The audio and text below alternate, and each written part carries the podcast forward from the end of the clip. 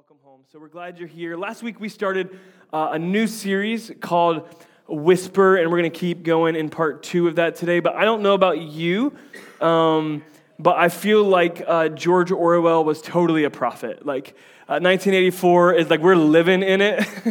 right? We were, Taryn and I were doing a little shoe shopping for some boots for her. We're, we're headed to Colorado here in a few weeks and uh, doing a, a, marriage conference up there. And, and um, we needed some weatherized boots for her. Like, we're not used to snow, we don't have those kind of boots here. But we were looking at them. Uh, we didn't buy any, we didn't find any, but, but we, we found a pair we really liked in a shoe store, and they were like the weatherized olive green, and they were Keds. You know, the Keds brand. Like, I haven't heard about Keds in like 20 years, and here they are. And then lo and behold, like, didn't look it up, nothing, get home that night, and uh, l- like look what's popping up on the feed is these exact shoes we were looking at in Keds. Like haven't heard them for 20 years. So I don't know. Have you had anybody creepy things like that happen to you recently? Right? Yeah, yeah. They're listening. So um, it's individual marketing just for you, like right. And so we're supposed to love that. Um, but most of the time with marketers and businesses, we don't love that, and it like starts to get on my nerves, and we start like I'm shutting off everything and just living in a cave somewhere. Anybody got like thinking through that stuff? Like, what do I got to do to just have some privacy? Um, but you know what? God communicates with us individually too, and it's not creepy. it's in a, it's in the best way possible that He knows how to communicate to each of us individually. Individually, I'm so thankful that He does. We've got God knows how to communicate to extroverts. Extroverts, where you at? Introverts, raise your hand. So. God knows how to communicate no matter what your personality type is. All Myers uh, Briggs, 16 personalities, he knows how to communicate to yours. Every combination of the disc profile, he knows how to do it. Doesn't matter who you are or, or how you're wired, God knows how to speak, and he speaks individually to each one of us. And that's really what this whole series is about is individual communicate is about God whispering and hearing God's voice. And the point of God speaking is not just to get an answer. The, the point of God speaking or whispering, rather, is so that we'll be close to Him. Because with a whisper, you need to be close. So sometimes it's not out on the billboard like we want it to be. God's just waiting for us to just be still and stop talking and listen. But we're all wired so uniquely different, and it's a beautiful, beautiful thing that we're wired that way. We're all smart in different ways. Some people are people smart, and then there are people who are not people smart. You probably work with one or two of those. They're just not people smart. Um, but then there's also people who are number smart, like the guy who calculated pi he's number smart, right? He, I think he would, as he was calculating this, I read that as he was calculating this, he would stop at the end of the night and just pick up in his calculation the next day by brain, like in his brain, like memorizing these numbers. It's just beyond my wildest imagination. I'm not that number smart, that's for sure. Or like uh, Bart Conner, who's like the most decorated male Olympian. They say that he could walk on his hands as good as he could his feet. Like, that's not, I don't know if he was number smart or people smart, but he was definitely body smart. Like Mozart was music smart. Like from the age of seven, he was traveling across Europe and performing concerts. And at the age of eight, he, he um, was uh, performed or uh, wrote his first symphony at eight years old. What were you doing at eight years old? I was not composing a symphony, I can promise you that. But he was music smart. We're all smart in, in different ways. And and a lot of what we talked about last week is in order to have a voice, and God has called you and He has purposed a voice in this world for you. Like a voice that when you speak it, it matters. But in order to do that, we've got to be able to, to hear His voice because the, the voice can only speak what the ear hears. So I want to talk to you about three more ways and last week, uh, if you weren't with us, we talked about Scripture, and Scripture being the first and the primary language in which God speaks to us. God will never speak in any of the other six languages or others you can think up. He'll never speak in any of those languages that contradicts His word. So it's a filter for everything else. And so today, I want to look to you at three people, promptings, and pain. God whispering, God speaking through people, through promptings, and pain. And to do that, we're going to go to 2 Samuel chapter 12, and we'll pick up here in the text. Hold off on the text. Hold on just a second. I want to catch people up just so you know, we're going to be talking about David. Uh, most of you know uh, about David or have heard of him, the star of David, David, the one that defeated the giant uh, Goliath. You, you've heard those stories. But he was kind of from a nowhere town. You might fill in the blank of what that town, some people might call that town, but he was from a middle of nowhere, from the least of his family, and, and he, uh, he was chosen by God really to be an anointed king of uh, Israel, and he was raised up in the fields as a shepherd, and he eventually had the opportunity to slay the Philistine giant um, Goliath. And once he did that, he kind of had a cult following after that, and people began to sing songs about him, and, and, and people just wanted him to be king. They looked down on Saul, who was a ruthless ruler, but eventually uh, David, his, his fame would lead him to an opportunity to serve at, at, at the the will and the pleasure of Saul in his palace, um, playing music for him to soothe his crazy self because he was a little bit crazy and ruthless. And so he would calm him down by playing music. Eventually, he'd be kind of run out of Saul's presence and he would go on the run for his life. And eventually, he becomes king after Saul dies. So David becomes king, and we're picking up the story when David is king. And if you read through uh, 2 Samuel chapter 11, we see a, a, a, really a fallen leader. David is stays home. The, the scripture tells us in, in 2 Samuel chapter 11 that it was actually the time of year when kings go out to war. So now when we think about kings, a king wouldn't be in battle, but back then, like a king would actually go out to battle and he'll encourage the troops, maybe assess leadership rising up in the ranks. He would go out. There was a certain time of the year that they usually did that. It was just customary. But the scripture says that at the time that it was, he was supposed to go out, he didn't. He, he, stayed, he stayed home.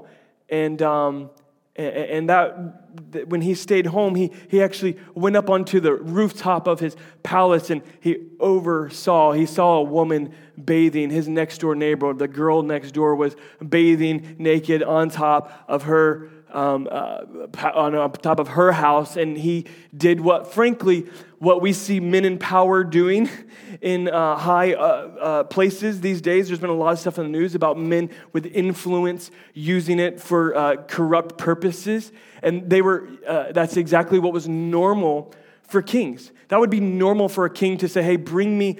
That woman, I want her. And that's exactly what David does while her husband is at war and while uh, he's supposed to be at battle, he stays home and he has an affair. He, he sleeps with Bathsheba. She gets pregnant, and, um, and, and, he eventually he finds himself in this predicament with uh, the knocked up girl next door, and he's got he's trying to figure out what he's got to cover up his sin, and, and he devises a plan. I'm going to bring Uriah, who is Bathsheba, the woman that he he's now impregnated, and um, he, her husband is named Uriah, and he's at, at, war. And David's like, I'll just bring him home, and then, you know, he'll, they'll do their thing, and, and then it'll look like it was him, right? And, um, but Uriah was like a, a, a man of character, and he was like one, he was one of the guys. And he's like, I'm not come, well, you're not going to take me off the battlefield with my brothers, leaving them out there and then me go, go home. No, he, and so he just slept at the gate. He wouldn't even go into his own house. And so that plan didn't work. And eventually David said, Hey, send him back to the front lines. Because he knew if he was on the front lines, he was going to be the one of the first ones to die. And so Uriah dies, and, and then David is able to marry Bathsheba, and it's his, his child. And we're going to pick up right after that. And if you think that's intense and soap opera, wait for the next like four chapters. It's intense. Like Jerry Springer doesn't have anything on what's about to unfold um, here in the next few minutes. Is Jerry still around? I think he's still doing his thing. Um, so let's talk about people and promptings and pain, but let, us begin by reading the first 14 verses. We're going to kind of take a big chunk, get you into the story um, of what's going to take place right after all that has taken place. So let's begin. the Lord sent Nathan to David, and when he came to him, he said, there, there were two men in a certain town, one rich and the other poor. And the rich man had a very large number of sheep and cattle, but the, the poor man had nothing except like one little ewe lamb he had bought. And he raised it and grew up with him and, and his children, and he shared his food and uh, drank from his cup, and he even slept in his arms. Everybody say, Oh. It was like a daughter to him. Now a traveler came to the rich man, but the rich man refrained from taking one of his own sheep or cattle to prepare a meal for the traveler who had come to him. Instead, he took the ewe lamb that belonged to the poor man and prepared it for the one who had come to him. David burned with anger against the man. He said to Nathan, As surely as the Lord lives, this man who did this must die. He must pay for that lamb four times over because he did such a thing and had no pity. Nathan said to David, You are the man. This is what the Lord, the God of Israel, says I anointed you king over Israel, and I delivered you from the hand of Saul. I gave your master's house to you and your master's wives into your arms. I gave you all Israel and Judah, and if this had been too little, I would have given you even more. And why did you despise the word of the Lord by doing what is evil in his eyes? You struck down Uriah the Hittite uh, with the sword and took his wife to be your own. You killed him with the sword of the Ammonites. Now, therefore, the sword Therefore, the sword will never depart from your house, because you despised me and you took the wife of Uriah the Hittite to be your own. This is what the Lord says Out of your household, I'm going to bring a calamity on you. Rebellion is another word that's used there. Before your very eyes, I will take your wives and give them to the one who is close to you, and he'll sleep with your wives in broad daylight. You did it in secret, and I'll do this thing in broad daylight before all Israel. That's what the Lord said. Then David said to Nathan, I have sinned against the Lord. Nathan replied, Look, the, the Lord has taken away your sin. You're not going to die. But because by doing this you've shown utter contempt for the Lord, the son born to you will die. Like, that's getting in trouble by daddy. like, that's, that's, that's rough. I want to talk to you about three love languages of God in which He whispers, in which He speaks to us people, promptings, and pain. And we're going to see all three of those here in this text. The first I want to talk about is people, that God will use people to speak into our life. And frankly, we need God to use other people to speak into our life.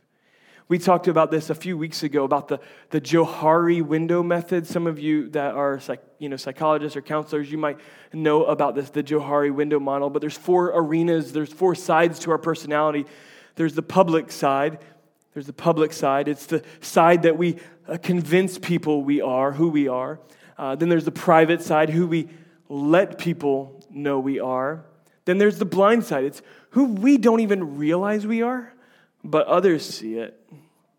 And then who we are that only God knows is the God side. It's the God side. And we need, in, in, in these window three and four, we need God to use people to help us see our blind side and our God side.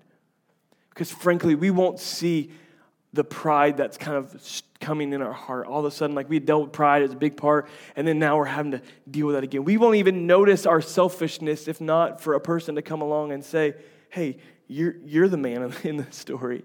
You're the woman in the story. Because many times we're always looking at other people, and we need someone to speak into our lives. We need people to speak into our lives. And that's what Nathan does. Nathan is that person for David. He comes and he brings a hard word. And he does it in such a way, he kind of softens him up with the story in which David really can't talk back much. He kind of got on there, like, yeah, I. And it's funny because we're a lot like David, and because David got really mad at the story. Like, he got like super mad. Like, I get it, a lamb died, but like lamb dying now with PETA and stuff, and like I'm not against PETA, but like it, the world we live in today, like a, a, somebody killing a lamb, or like how dare you? But back then, like that was normal. Like let's kill a lamb, let's eat. Like that was normal. But to do it from a poor man, that was really that incensed. But we're a lot like David in the fact that sometimes we're, we're overly judgmental on others when we're like unrepentant in our own lives about certain things. And, and I'll put it like this an unrepentant, or, or, or I'm sorry, a judgmental spirit in our lives is probably indicative of unrepentant sin in our lives. A judgmental spirit in our lives is probably indicative of unrepentant sin in our lives. And so he's mad about it. And he's not just mad, he's like, put the dude to death. Like, David has actually done far worse than what this man has done. He's actually put a man to death. He slept with a man's wife and, and the, the whole deal.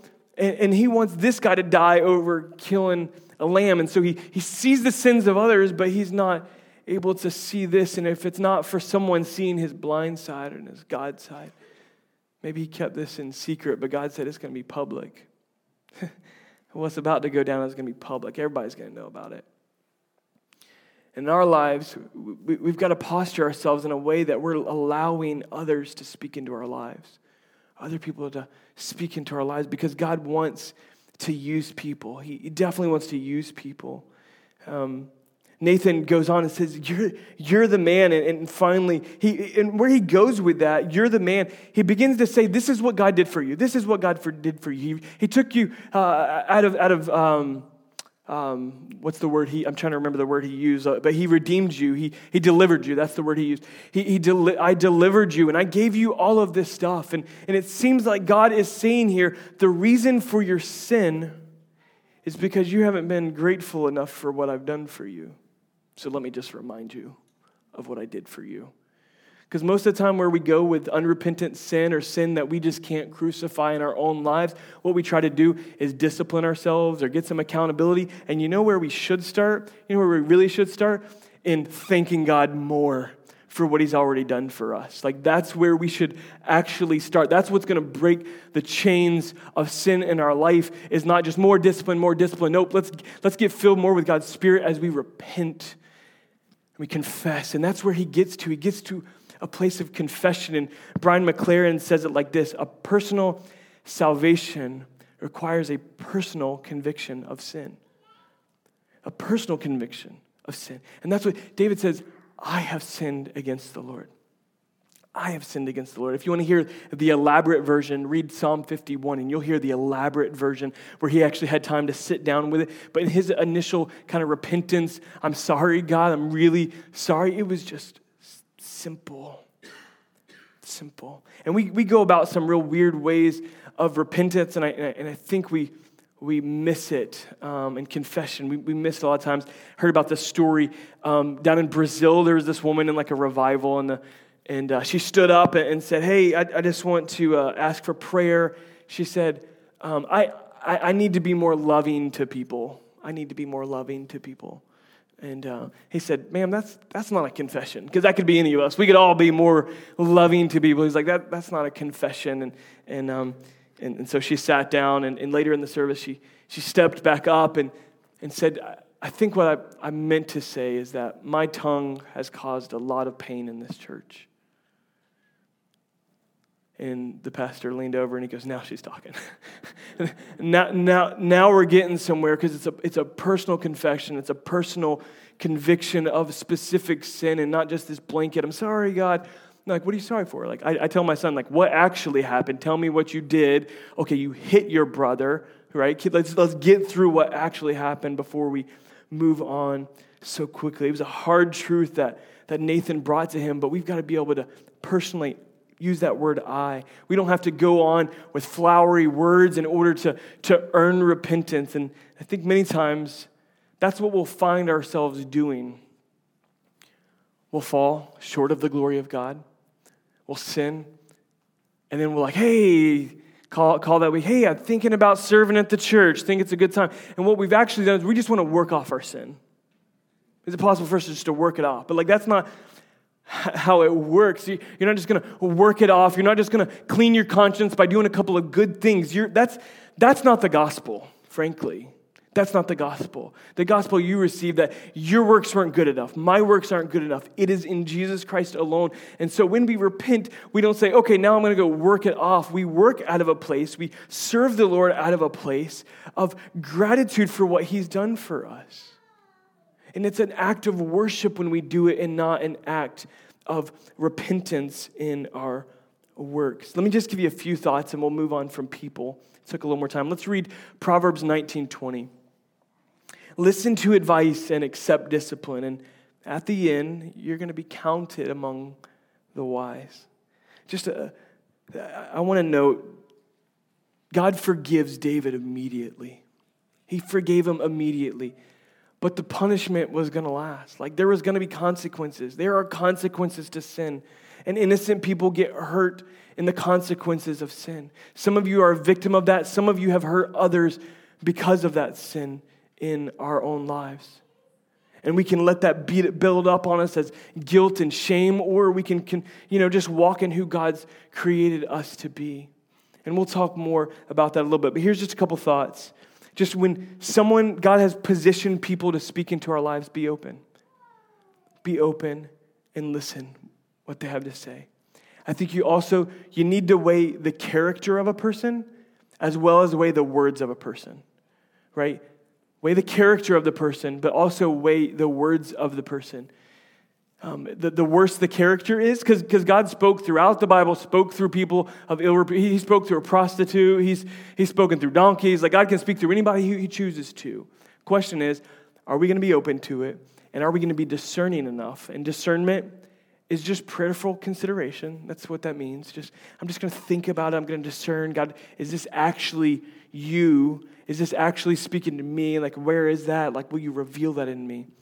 Have to use that discernment, discernment to really know. But the worse the character, the more discernment's necessary. You guys with me there? Um, one final quote that's just a good one right here from Mark Batterson. Don't let an arrow of criticism pierce through your heart without first passing through the Bible. Not only will this this not only is it as sharp as a two-edged sword that will dig into us, it'll also protect us from words that are not of God. And some of you, things that, like you, you get new in Christ and you come here and you're like, yes, I, my identity is in Christ. I'm, I'm a new creation. God loves me. He has before I ever started. And then we go out there and someone, criticism comes in from somebody and then it's just piercing us. And I would, I would just venture to say it's probably because we're not using the Bible not only in the offensive way, but in the defensive way. I don't mean offensive as offending others, but I mean on the attack to speak it over our lives, but also to make sure that nothing that, that this word speaks um, or that's not in this word uh, pierces our heart. Don't let that criticism pierce your heart. We see a prompting here. Did you guys notice the prompting in verse 1? God not only whispers through people, but he, he whispers through promptings. At the very beginning, verse 1, the Lord sent Nathan to David the Lord sent Nathan to David. And it's interesting how, how it goes. Like, it didn't go, hey, here's what I want you to say to David. It was like, nope, the Lord sent, that the Lord sent Nathan to David. The prompting came first. And I just kind of imagine that in Nathan, uh, Nathan's life. And hey, uh, God, this is God whispering, hey, I want you to go, go talk to, go talk to David real quick. And um, he's like, me, God, right now? Like I'm, I'm uh, making dinner, you know, right now. Yeah, yeah, I want you to go talk to, to what, do you, what do you want me to say? Do what I said the first time. you know, do what I already asked you to do. And I think many times in, with promptings, we, I don't know about y'all, I think I don't need page one of the instructions. I'll just flip over to page two because I know how to get the right parts and I know how to, I can figure that part out. Come on, how many times do we do that with this promptings thing? God, just go ahead, tell me what you're going to tell me. Tell me what you're going to ask me to do. And then I'll do it. We just skip to page two. And then we're confused. We're like, no, I can't do that. And we, we're like, forget it. I'll just throw it in the, the trash. And we, and we never obey. And so with the first one, it's like be open to people speaking to our lives. And the second one is be obedient. Like be obedient to the promptings of God. Like I wonder how long David would have continued in the guilt, in the shame that he was walking in right there in that time if, if Nathan hadn't said, okay, God, I'll go, I'll be used. And then when God started whispering, this is what I want you to say, and he's like, oh, like on the way there, he's like, no, I ain't saying that, God, that's intense. You're telling me this son, his son's about to die. I'm not going to, like, think about that. You, God told you to go tell somebody their son's about to die. Like, nah, God, I'm good. Choose somebody else.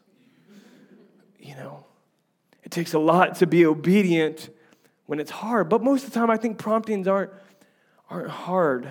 Sometimes it's not, it's not even about what we say, but a prompting's a prompting to pray.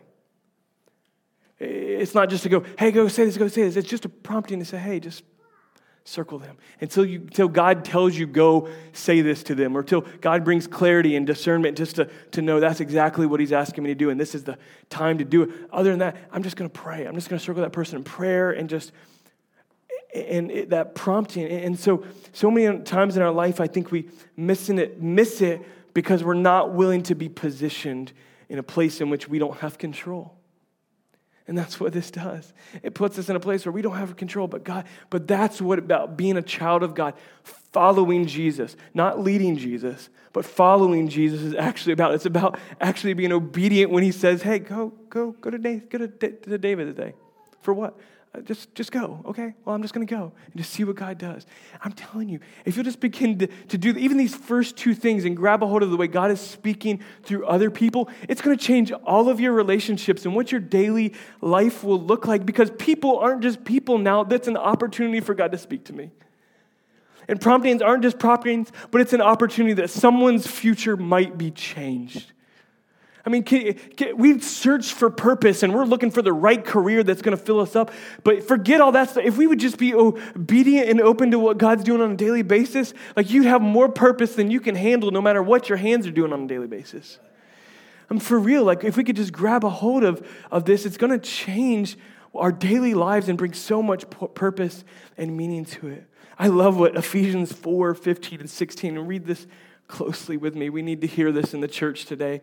Instead, speaking the truth in love, we're going to grow to become, in every respect, the mature body of Him who is the head, and that's Christ. And from Him, the whole body, joined and held together by every supporting ligament. If you are a follower of Jesus, if you are a son and daughter of God in this room, every supporting ligament. We are held together as the body of Christ by you, by you, and by you, by every single supporting ligament. You matter. You matter to God. You matter to us. You matter to the person next to you. Ligament grows and builds itself up in love, and as each part does its work. We got a lot of Christians talking in our world. Got a lot of Christians who are mad because of certain policies that'll be instituted or certain things. And it's like, here's the truth. And we miss what this whole th- speak it in love. Like, duh, you're supposed to speak the truth, but if you don't speak it in love, you, corru- you corrupt it all. We're no longer salty. We're no longer light. We're just like the darkness. The, the salt and light is supposed to add flavor and light into the darkness. And when we don't have love, we're not a part of the solution, we're just a part of the problem. And God has called the local church to be the solution. Like Jesus left it, he, Jesus was like, here's the king, the keys to the kingdom. And on this rock, Peter, I'll build my church, and Hades will not prevail against it. Like, we're the hope of the world. I know that's a lot to say, but like the body of Christ. And none of us bear that alone. We bear that together. And so it's important that we do it in love and that we have every single supporting ligament doing their gifting and calling and hearing the voice of God so that they can then have their voice in this fallen world that we live in. Just a few things before we wrap up on promptings. We use personality as an excuse. Introverts, we use it as an excuse. Um, extroverts, we, we don't use it as an excuse, but I would just say this extroverts use extreme caution, introverts use extreme courage. Extroverts use extreme caution, and introverts use extreme courage because God wants to use you. He wants to, to speak through you. He, went, if he can do it through a prostitute, if he can do it through a donkey, he can do it through little me. Okay? He can do it. So if we're going to be like, no, we'll pass that on to somebody that's got the personality for it or whatever, God wants to speak. Might not always be a, time to pray, a prompting to, to, to say something, but just a prompting to pray. Um, speaking the truth in love, second thing, is a respect earned, right? This isn't wildfire, machine gun, just like spraying all over. But here's the truth, and it's in love. No, it's a respect earned. High majority of time, it has come through relationship. It's come through faithful relationship and building up and having an opportunity to speak that into their life. Um, and then the final thought here, I would, I would just say, is uh, if your life is anything like mine, I've got a long to do list. I'm very busy throughout the day, and um, I have a little place that I have to jot these things down. So when I'm in the middle of a meeting, I just think about it. I'll just jot that down real quick, prompt to pray about that. And I'll just, it's in my, it's in my to, daily to do list as a follow up or as a prompting, or it's kind of titled different things. But That's what it is. Like, God, what are you, what are you saying? What are you, what are you speaking? And when you say I'm just going to jot that person's name down. I'm going to follow up with them. I'm going to be obedient to it. Because when I write it down, it's not just a fleeting thought. It's not just randomly that that person popped in my mind who I haven't seen in a month or, you know, it's, a, it's probably a prompting so that every supporting ligament will grow and we'll become like the, we'll become like the head. The body will look like, you ever seen somebody who like, their body doesn't match their head or their head doesn't match their body? I see it sometimes in babies like that, that baby's got a big head. Their body will catch up with it, you know, eventually. Um, and uh, sadly, the body doesn't look like the head a lot of times in the body of Christ. And many of you, the reason you walked out of church 20 years ago, 10 years ago, 30 years ago, the reason you did because the body didn't look like the body. It wasn't anything to do with Jesus. And I'm just calling you home to be a part of the solution, to speak the truth in love, and to build one another up. Um, let's, let's wrap up here, Verse, verses 20 through 25. Um, let's, let's just read these last five verses. And um, verse 20. Uh, then David got up. The, the, the child died as, as um, he prophesied it would. Then David got up and from the ground, got up from the ground, and after he had washed, he put on lotions and he changed his clothes and he went into the house of the Lord and he, and he worshiped. After his son died, he went to the house of God to worship. That just moving. Um, and then he went to his own house, and at his request, they served him food and he ate. And his servants asked him, Why are you acting this way? Why the, while the child was alive, you fasted and wept, but now that the child's dead, you get up and eat. He actually did those things backwards to custom. Like after someone died, then you fasted and wept and put ashes on your body. He did it the other way around. And they were like, What are you doing? Um, lied, I fast, he said, he answered, verse 22, uh, that while the child was uh, still alive, I fasted and wept. I thought, you know, who knows? God may be gracious to me and let the child live. And but now that he's dead, why, why should I fast? Can I bring him back to life, you know, that he's uh, back again? I'll go to him, but he's not going to return to me. And then David comforted his wife, Bathsheba. Just notice, in the middle of the sin, when God was speaking through the scriptures, speaking about David, it was always Uriah's wife, Uriah's wife, Uriah's wife. After his repentance, after Uriah's gone on, and now they're married, God is now calling her Bathsheba again. Then David comforted his wife Bathsheba, and he went to her and lay with her. And um, she gave birth to a son, and they named him Solomon. And the Lord loved him. And because the Lord loved him, he sent word through Nathan the prophet to name him uh, Jedediah. Um, it, it's heartbreaking that, that God took this child. Like, that's hard for us to wrap our brains around. But it's not so hard for us to wrap our brains around the consequences of sin because we've lived that. We've lived the consequences of sin. We've lived the consequences of disobedience. And I, I think in a text like this, we have to trust that God comfort, comforted this small, suffering child for seven days. God comforted him for, through temporary pain that he might experience eternal glory. Like, that's all I know to do with this, to be quite honest. Um, it's a hard, hard reality, but there's consequences to sin. And if nothing else, it paints that picture for us. But we see God's goodness because the story gets crazier. Like, if it's not crazy already, it gets crazy. Like, there's incest in his family that takes place from here. Uh, one of his sons murders the one who was incestual with one of his sisters. I mean, it gets really ugly, and if, as if that wasn't enough, while David's still on the throne, one of his sons, Absalom, begins to try to overthrow him and start this rebellion. And one of his own men, his closest commander, Joab, kills his own, his, one of his own sons. And so now he's got like kids dying all over the place, and like the consequences of that sin are, are, are brutal. And it's hard for us to fathom that in this Old Testament text, but. Um, what I do know is I know what Romans 8:28 says in our life. And we know that in all things, all things, God works for the good of those who love him and who have been called according to his purpose. I love this quote. I don't know if it's on there or not. God's mercy to his erring and repentant children will be shown in converting the results of their sin into the fires of purification. When we are repentant, God is good and He works all that for our good and for our glory. And how, I don't know, but I do know in this story, David never committed that sin again. Somehow, through this fire, God refined him to truly be the man after his own heart that's spoken about earlier. That he was truly, that was refining him. God works it for his good and for his glory. And he's not done. He's still showing mercy to convert the results of the mess that we make it when it's about speaking our truth or living on our truth and not building our lives on his truth. God's good. God speaks through this pain. God whispers through this pain to David, and He's whispered it in my life. God's spoken through pain. Maybe we just haven't looked and realized it that. Just tell you a quick story. Last summer, um, I started having some heart stuff going on. Um, like intense chest pains. Like I felt like I was having a heart attack. I'm 32 years old, just wide open.